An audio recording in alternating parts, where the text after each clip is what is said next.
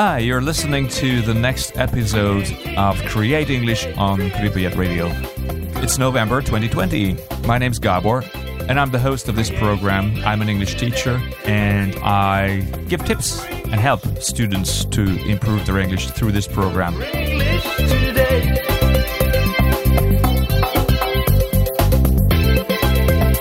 I also have a YouTube channel with the same name, Create English with one E in the middle. You can check that out for more resources and more tips. In this program, we're going to do a couple of things today. First, I'm going to answer a one minute question, which is going to be a little bit longer than that. Then, uh, we're going to look at some learning tips about emails. And then, we're going to do some pronunciation and rhythm practice in the last part of the program. So, I hope you like it and you can get the most out of it and learn from my tips and tutorials. Right, so first up, we're going to start with our one minute question. I will give you a more detailed answer with some examples to practice with. And the reason is because it's a very interesting point, actually, that just cannot be answered in like one minute. And it's worth talking about. This is especially interesting for Spanish speakers, but if you are not a Spanish speaker, you're still going to get some great ideas out of this, I think. So, the question is how do you say aprovechar in English? Right, so to understand this difference, let's take some examples from the Spanish language first. So let's suppose you've been cooking and you've finished dinner and there's some food left. Um, not much, but some food. And uh, what do you do with that food? You can do two things. You can throw it away or you can use it later. Now, in this case, the Spanish language would probably say aprovecha las sobras, which means use the leftovers, okay? Leftovers are the sobras, and uh, aprovechar in this case would be kind of use, okay, or keep them for later. Now, in this example, the Spanish speaker would say aprovecha las sobras, while in English we would probably say keep it for later or use it later. Another example Suppose you have an opportunity to uh, travel somewhere 50% off. It's a good deal, and you know, your friend says, Hey, you know, it's a great opportunity. Uh, it's 50% off. You know, you, you don't know if you can find this deal next year. So why don't you just go and go for it? So in Spanish, you would say, aprovecha la oportunidad, right? While in English, we would say something similar. We're going to look at that. Some more examples for aprovechar. As you can see, both for the food, aprovecha las sobras, and also for the uh, travel deal, the, the opportunity to travel at half price, you would say aprovecha la oportunidad. But also, let's see, for example, the weather is great. You know, it's a great day, sunny, warm. So you'd say uh, to your friend, maybe in Spanish, aprovecha el día. Okay? Right. In English, let's see what we are going to say for this situation. Or we're talking about economy and extraction of resources and some country that has resources uh, to use, like, you know, minerals. So that country can aprovechar los recursos. They can do something with their resources, right? But what is that do in English? Which would sound similar to the Spanish aprovechar. We're going to take a look at that. So, as you can see, the Spanish language uses this verb in different situations, in different meanings, really. Uh, and if you just translate it directly into English, maybe the first meaning in the dictionary would be take advantage of. But that doesn't really work um, the same way uh, for all situations or for most of the situations, such as in Spanish. Like in Spanish, it's almost like a jolly joker. Aprovechar, we use it in Spanish for a great number of things. I just said, you know, the food, aprovechar la comida, or this opportunity, aprovecha la situación, or the great day, the sunny day, aprovecha el día, or the resources, aprovecha los recursos.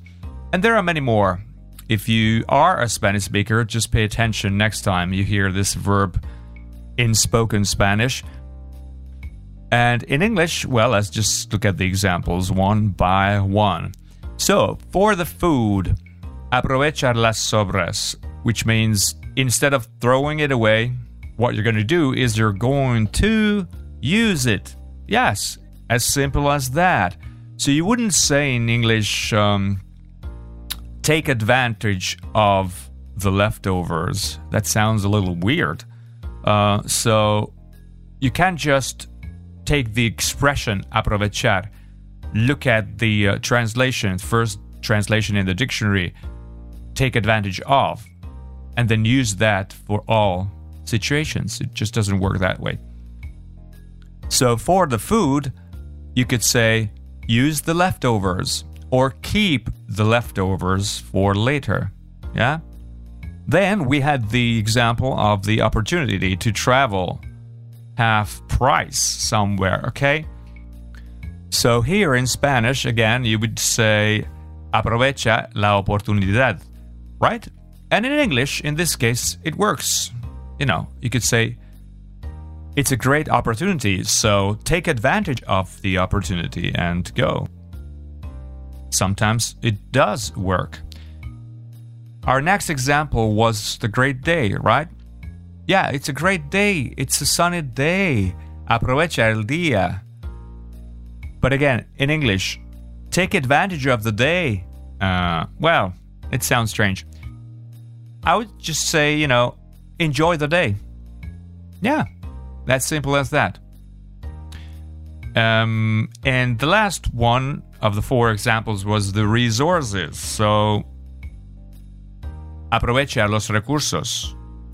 Take advantage of the resources. Hmm. You know, again, in English, I would say something else. I'd say, uh, well, use the resources or exploit the resources or make the resources available or something like that. But I wouldn't say take advantage of the resources. It just sounds strange to my ears.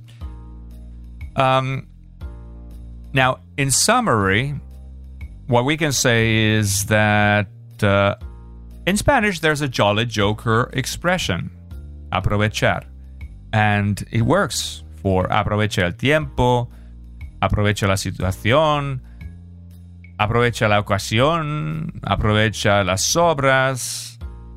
Now, in English, instead of saying take advantage of for all these examples, you would differentiate between the situations. Now, how do you do that? Just look at what's happening. I mean, when you have food leftovers, what do you do with that? You use that food later. As simple as that. So instead of saying take advantage of the leftovers, you'd say use the leftovers later. Okay? So you look at what's really happening and that's what you say. Okay? In Spanish, aprovechar expresses that, but it it's implied. It's just underneath the surface. On the surface, what you hear is the same word aprovechar, aprovechar, aprovechar. But underneath that, the real meaning actually is use or keep the leftovers for later. Or aprovecha la oportunidad.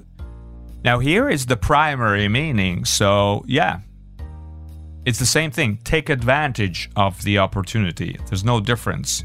But again, in the next example, when you say aprovecha el día, uh, because it's sunny, you know. I mean, in English, you wouldn't say take advantage of the day. Mm. I'd rather say enjoy the day because that's what aprovechar means. Enjoy, you know, go out, do something, do some outdoors activity or whatever. Go on an excursion, picnic, or just go to the beach, whatever, but enjoy the great weather. And the resources, again, uh, aprovecha los recursos. That means, again, do something with those resources. So use them, but not take advantage of them, which would sound a little strange. Great. So wonderful. There are these fantastic differences between languages that help you discover what you're actually saying when you're just saying one word. In different situations, you're actually saying different things. And this verb in Spanish is a classic and wonderful example for that. So just remember aprovechar in English is translated in different ways and it always depends on the situation.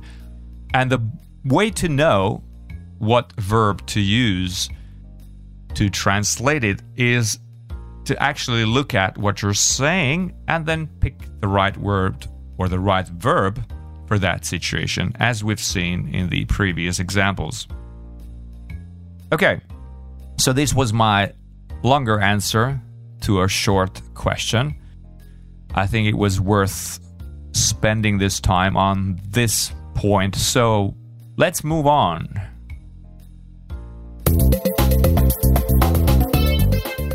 You're listening to Create English on Ripollet Radio with Gabor Legradi. And next up is my tips or learning, learning tips, okay? So I'd like to give you some uh, tips on how you can improve certain areas of your English. And today we're going to talk about emails and how to um, actually improve your email writing skills, especially if you work uh, for a company or you write, you know, business emails or just, um, you know, emails for your business interactions. Now, um, the question is, you know, like, how can I sound more professional in emails? I want those expressions. I want those great expressions. What can I do? Well, so if you're an English learner who writes and receives professional emails and you feel that your style and your vocabulary is not really up to the level of the emails that you receive and you'd like to improve, then what can you do? Well, surprisingly, it's quite simple. Let me explain a few points. First, I suppose, and I'm pretty sure that many of the expressions that you want are probably there in front of you already, which means they are in the emails that you receive. And I'm talking about, um, you know, just the generic uh, ways of greeting, introducing a topic, connecting to the next topic, switching a topic, closing an email. So, all these expressions are there in the emails that you receive. So, the first thing you can do is look at that. Look at the emails that you have and and just point out the ones that you like or the ones that you find useful. Do you get emails from people who write in English better than you do? Do you like the way they start their emails? Do you like the way they connect ideas? Well, okay. You know, these are usually found in a well written text at some point. So it's a good idea to observe these expressions. Now, of course, when you when you're looking for these expressions, check the context because uh, some expressions may have different meanings in different contexts. So, you've found the expression that you like. What do you do with that? Well, take notes, write it down. And next time you write an email, use them. Use one. Then, some other day, use another one. Or use both, depending on what you write. I mean, it's very simple, but most people just don't do it. They just wish they were able to write the same way, but they don't take that step. This step is very simple. You find something you like. Well, write it down. If you don't write it down, you're going to forget it, probably. Uh, or you won't have it there at hand when you want to use it. So I recommend you write columns, okay? Using columns, you could use like maybe three columns. In one column, you write the original expressions, the second, the translation into your first language, and in the third column, you may want to write things that are specific to that expression.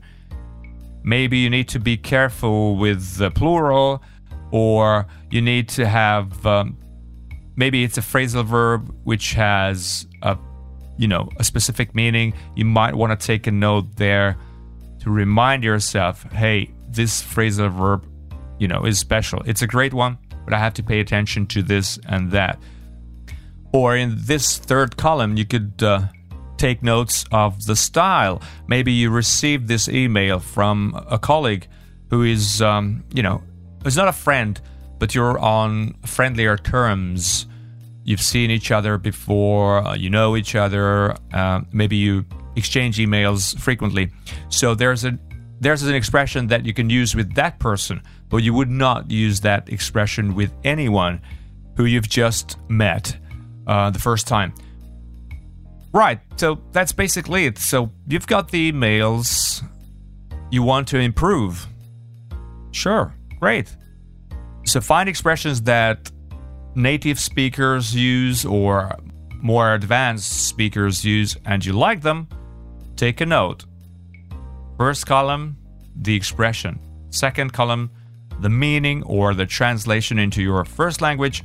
And then in the third column, some extra comments that might help you to use that expression next time. So, as I was saying, this is a very simple thing, yet most people don't do it. And uh, what do you do with these expressions? Well, don't wait. Don't wait to build up a list of 30 expressions. No, if you have two or three, you can start using them. Why not? Pick one that you like and use that instead of an older expression or maybe an erroneous expression that you used to use in the past it should be a conscious step. So you're like, okay, I'm gonna use this one. I'm going to use that one. And um, in order to use those expressions the right way, check the context and check the context where you found that expression originally and compare. Is it the same style? Is it this similar style? Is it um, is the context similar? Do they fit? And um, and that's it. And if when in doubt, you know, just just check the meaning on the internet. You can you can search also for that expression, and you will find other examples, other contexts, and you can compare. You know, like okay, it sounds good here, so I'm going to use that. Right, it's a process, but it takes steps. And the steps are looking at what you have, taking note, and learning it by using it. Learning these expressions by using them. And if you write emails regularly, you have the opportunity to use these expressions, you know, more often. Okay, I hope you find this tip useful, and I'm sure it sounds like, okay, this is common sense. Yeah, it's common sense, but still, you know, you might just feel like, oh no, you know, I don't need to take notes. Yeah, if you take notes, it will be easier to remember things and find things when you need them. Okay, let's move on. In this part, we're going to look at pronunciation and work a little bit on the rhythm of speech, rhythm in speech. We talked about this last time in our October program, but we can never talk about this enough because it's so important in English to get the rhythm right. And um, I've got some examples here for you, some practice uh, to discover how this actually works and to do some practice. So, I have six words here in this example. I bought a book on Friday. Six words. I bought a book on Friday. Now, I keep adding words, and I'll be adding like words up to 12 words in total. So, let's say I bought a book on Friday. I bought a good book on Friday. I bought a book and a hat on Friday. We're at nine words. I bought a good book and a hat on Friday. We're at 10 words. I bought a good book and a top hat on Friday. We're at 11 words. And the last one is I bought a really good book and the top hat on Friday. We're at 12 words. 12 words are twice as many as six words. Yeah, that's math. So, our first example, I bought a book on Friday. And our last example, I bought a really good book and a top hat on Friday, should be twice as long or twice as short, um, according to math rules, right? But it's just not the way it works because. Um, my, the last example is not twice as long, even though there are twice as many words in that. Let's do the practical part. Okay, so what we're going to hear now is this beat. Two, three, four, one, two, etc. So this is gonna make us um, keep on track. It's going to help us keep on track. So, what we're going to do is we're going to say our examples over this beat and try and keep the beat as much as possible. It doesn't have to be perfect, but let's keep these beats as pillars. Okay, first one. I bought a book on Friday. Six words. Let's go. I bought a book on Friday. Okay, one more time. I bought a book on Friday. There you go. We're gonna add one word good. I bought a good book on Friday. Here we go. One, two, three. I bought a good book on Friday. I bought a good book on Friday. Great. Let's add two more words now. I bought a book and a hat on Friday, which means we added and a hat. Is that nine? Yes. So, one, two, three. I bought a book and a hat on Friday. I bought a book and a hat on Friday. Right, 10 words coming. I bought a good book and a hat on Friday. One, two, three. I bought a good book and a hat on Friday. One more time. I bought a good book and a hat on Friday. Okay, let's add one more word, which is going to be top. A top hat. So, I bought a good book and a top hat on Friday. Listen. One, two, three. I bought a good book and a top hat on Friday. Keep the rhythm as much as possible, okay? I bought a good book and a top hat on Friday. Fine. And we've come to our last example, which is 12 words. I bought a really good book and a top hat on Friday. Let's see how it works. One, two, three. I bought a really good book and a top hat on Friday. I bought a really good book and a top hat on Friday.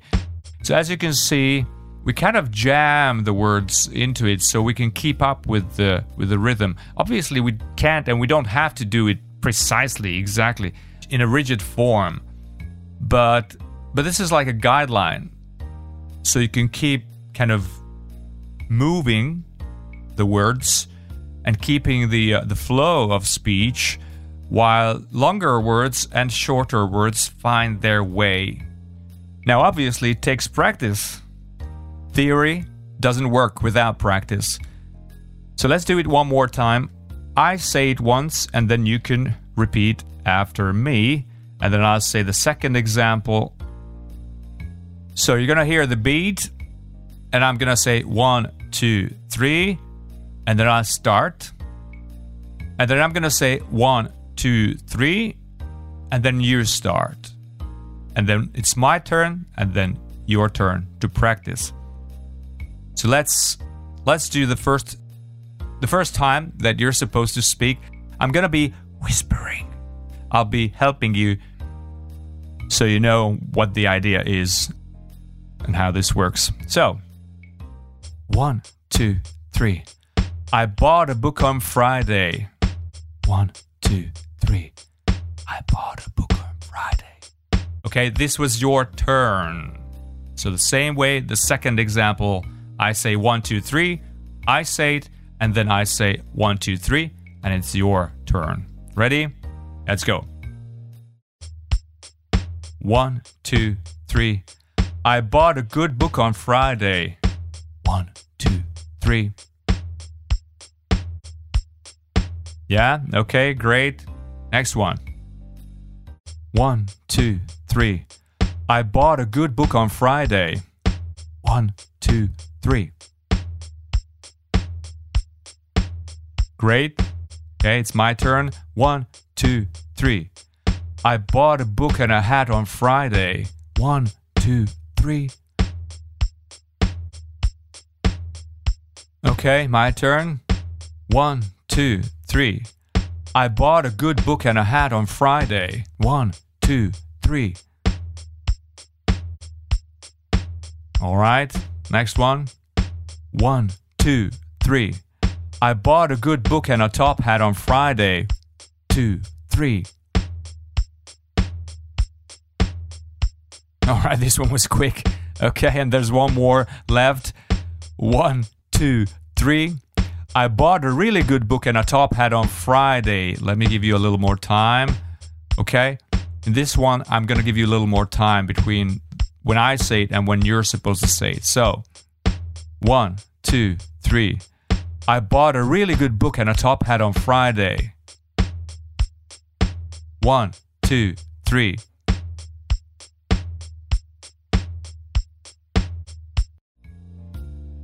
Now, just remember, you need to read these, so they're going to be in the description of the program. Just check it out. You will have the six examples, one after the other so it will give you a chance to read it at the same time as you're saying it. Great. Okay, have fun practicing.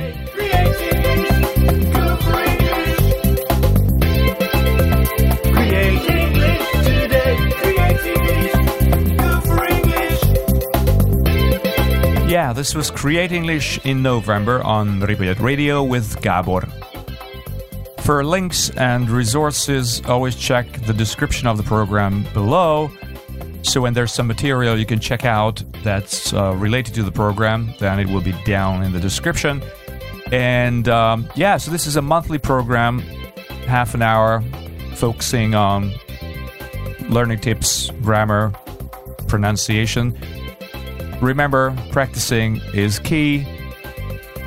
So, wish you good luck. All the best, and talk to you next time. Thank you, and bye now.